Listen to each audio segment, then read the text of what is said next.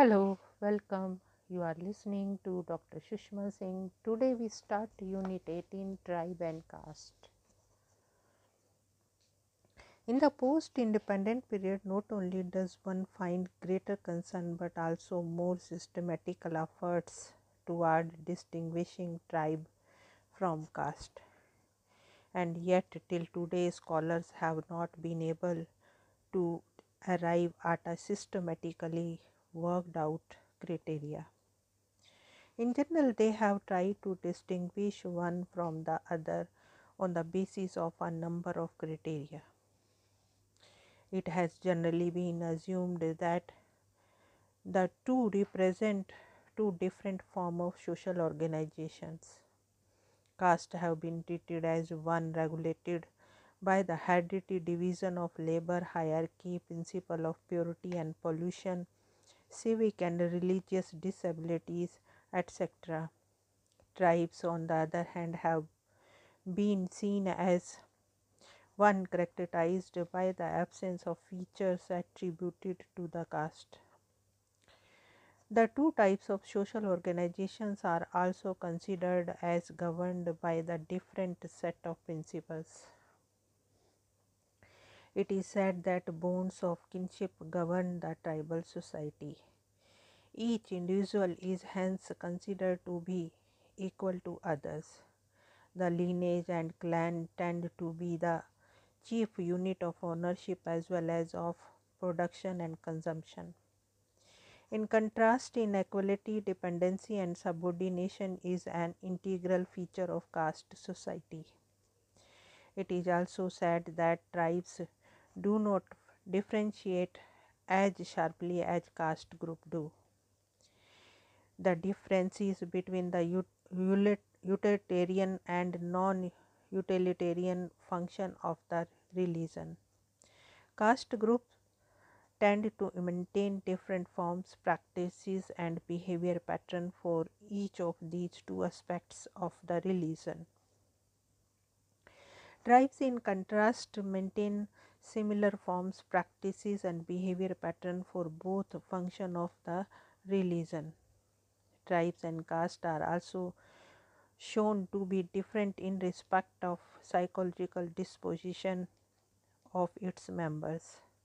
Tribes are said to take direct, unalloyed satisfaction in pleasures of the senses, whether in food, drink, sex, dance, or song. As against this caste, people maintain certain ambivalence about such pleasures.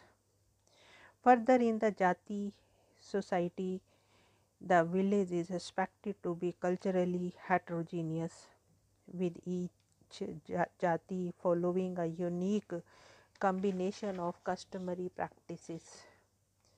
Tribesmen, on the other hand, expect their society to be homogeneous or at least not necessarily heterogeneous. From attempts such as these and some others, certain images and propositions have been developed with respect to the concept of tribe in India. These include such facets as absence of exploiting classes and organized state structures, multifunctionality of kinship bonds, all pervasive religion, segmentary character of socio-economic unit, frequent cooperation for common goals, shallow history, distinct taboos, customs and moral codes, youth dormitory, low level of technology, common name, territory, descent, language, culture, etc. Paradoxically, however, these sets of denominators in terms of which tribes are differentiated from the non tribes, that is, castes, are not subscribed by a large number of groups identified as tribes in India and even groups that do subscribe these attributes hardly stand in the same or similar relation to each other. In respect of these attributes, At one end, there are groups that subscribe to these features in toto, and the other end are those that hardly show these attributes. The large majority of them, however, stand somewhere in between, subscribing to the attributes referred above to a greater or lesser degree. Assumptions associated with the tribes more often than not have therefore been misleading the fallacious to a considerable extent. Notwithstanding such differences among groups in relation to subscription of such attributes, they have, however, all been identified as tribes. The only thing they, however, seem to share in common is, as Bailey puts it, that they all stand more or less outside of Hindu civilization. And since the identification of tribes is also linked with the administration of political and administrative considerations, little efforts have been made to critically examine it. Rather, they have been uncritically accepted among the social scientists. Now, let us move to the next point transformation to castes. In the colonial ethnography, the concern shown by the British administrator scholars to mark off tribe from caste also gave rise to a particular conception of a tribe. That is, tribes were those entities who lived in isolation from the rest of the population and therefore without any interaction or interconnection with them. In contrast, the main concern in the post colonial ethnography has been to show close interaction of the tribes with the larger as society or the civilization. The relation has of course been differently conceptualized. Sinha views tribes as a dimension of little tradition that cannot be adequately understood unless it is seen in relation to the greater tradition. In contrast, Bailey sees tribe more as a matter of remaining outside of the state and civilization in context where tribe and civilization coexist as in India and the Islamic world. Thus, though the distinction is maintained, the two are treated not as isolated but in interaction with each other. Even when tribes have been conceived as remaining outside the state, which has been most often the case, they have not been treated as failing outside the civilization influence. Hence, tribes have been viewed as being in con- constant interaction with the civilization. Consequently, the tribal society has not been seen as static but in a process of change. One of the dominant mode in which the transformation of the tribal society has been conceived is in terms of the tribe moving in the direction of becoming a part of civilization by getting absorbed into the society that represents civilization. Both historians and anthropologists have made such observation in the context of the past. Kosambi has referred to tribal elements being fused into the general society. Similarly, N.K. Bose makes reference of tribes being absorbed into the Hindu society. Such a claim has not gone unnoticed and has been contested by others. A large number of anthropological works of the post independence era still point to phenomena such as tribes being absorbed or assimilated into Hindu society or tribes becoming caste. Tribes are said to have accepted the ethos of the caste structure and got absorbed within it. Hence, they are treated as hardly differentiable from those of neighboring Hindu peasantry.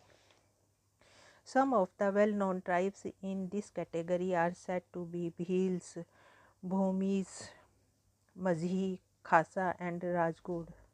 In fact, much of the social anthropological discourse on tribes has been primarily couched in terms of tribes being transformed to caste.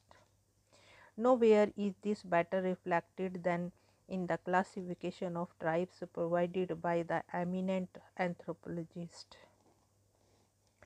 Different scholars have, of course, made the classification differently, but all invariably refers to a stage of incorporation into the Hindu society.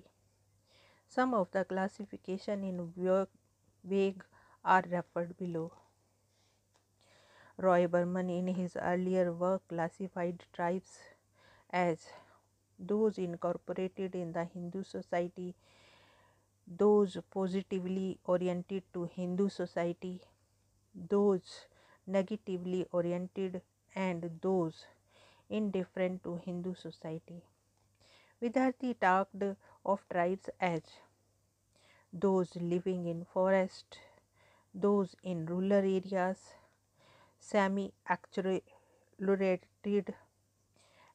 semi-acculturated, and assimilated. Elwin categorized the tribe into the four categories.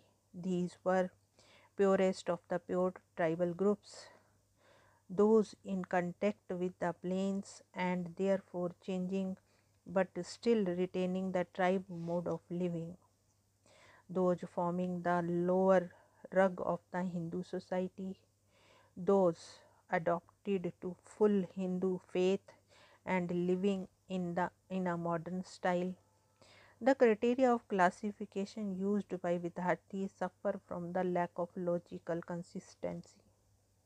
Elwin even went to the extent of writing that the whole aboriginal problem was one of how to enable the tribesmen of the first and the second class to advance directly into the fourth class without having to suffer the despair and degradation of the third.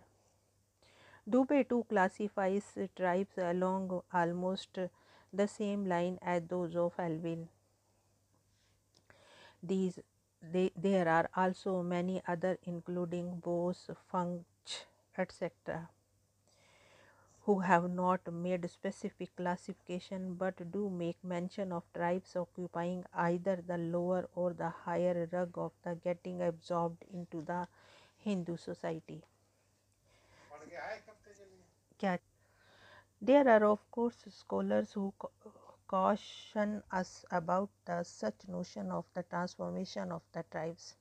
Roy Burman in his late writing points out that if the transformation of the tribe into peasant is not to be taken for granted, the transformation of tribe into caste in India, Indian context can also be hardly be taken for granted. This he does by providing a critique of the Bose and Srinivas model. He points to lack of protection from caste for the Hindu Hindus and Srinivas tribes. The rationale of transformation of tribe into caste in Bose model and empirically reality of the contrast Sanskritic movement against Srinivas model. Pathy questions the dominant trend of the understanding tribal transformation into caste on account of lack of historical and contextual evidence. Yet he endorses quite approvingly the observation of Kosambi when he says that the entire course of Indian history shows that tribal elements are being fused into general society.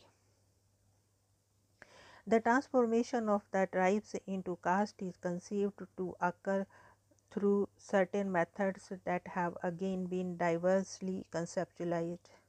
Kosambi considers adoption of technology of Hindu society by the tribes to be the ma major method of getting integrated into the Hindu society. Bose talks of the Hindu method of absorption that takes place under the system of the organization of the production. He says that tribes are drawn into the system because they find protection within the system. the system being non competitive. Sanskritization is also seen as a kind of method through which tribes are absorbed into the Hindu society. The other significant method of, of the tribal absorption into the Hindu society is what Sinha calls the state formation. He says that the process of culturization, Hinduization, and social stratification within the village cannot be properly understood unless the data are examined in the broader context of the formation of the principality. He further writes that the formation of the state provided the decisive socio political framework for the transformation of the tribal system into the regional caste system. Here we want to close this lecture. Thanks for listening.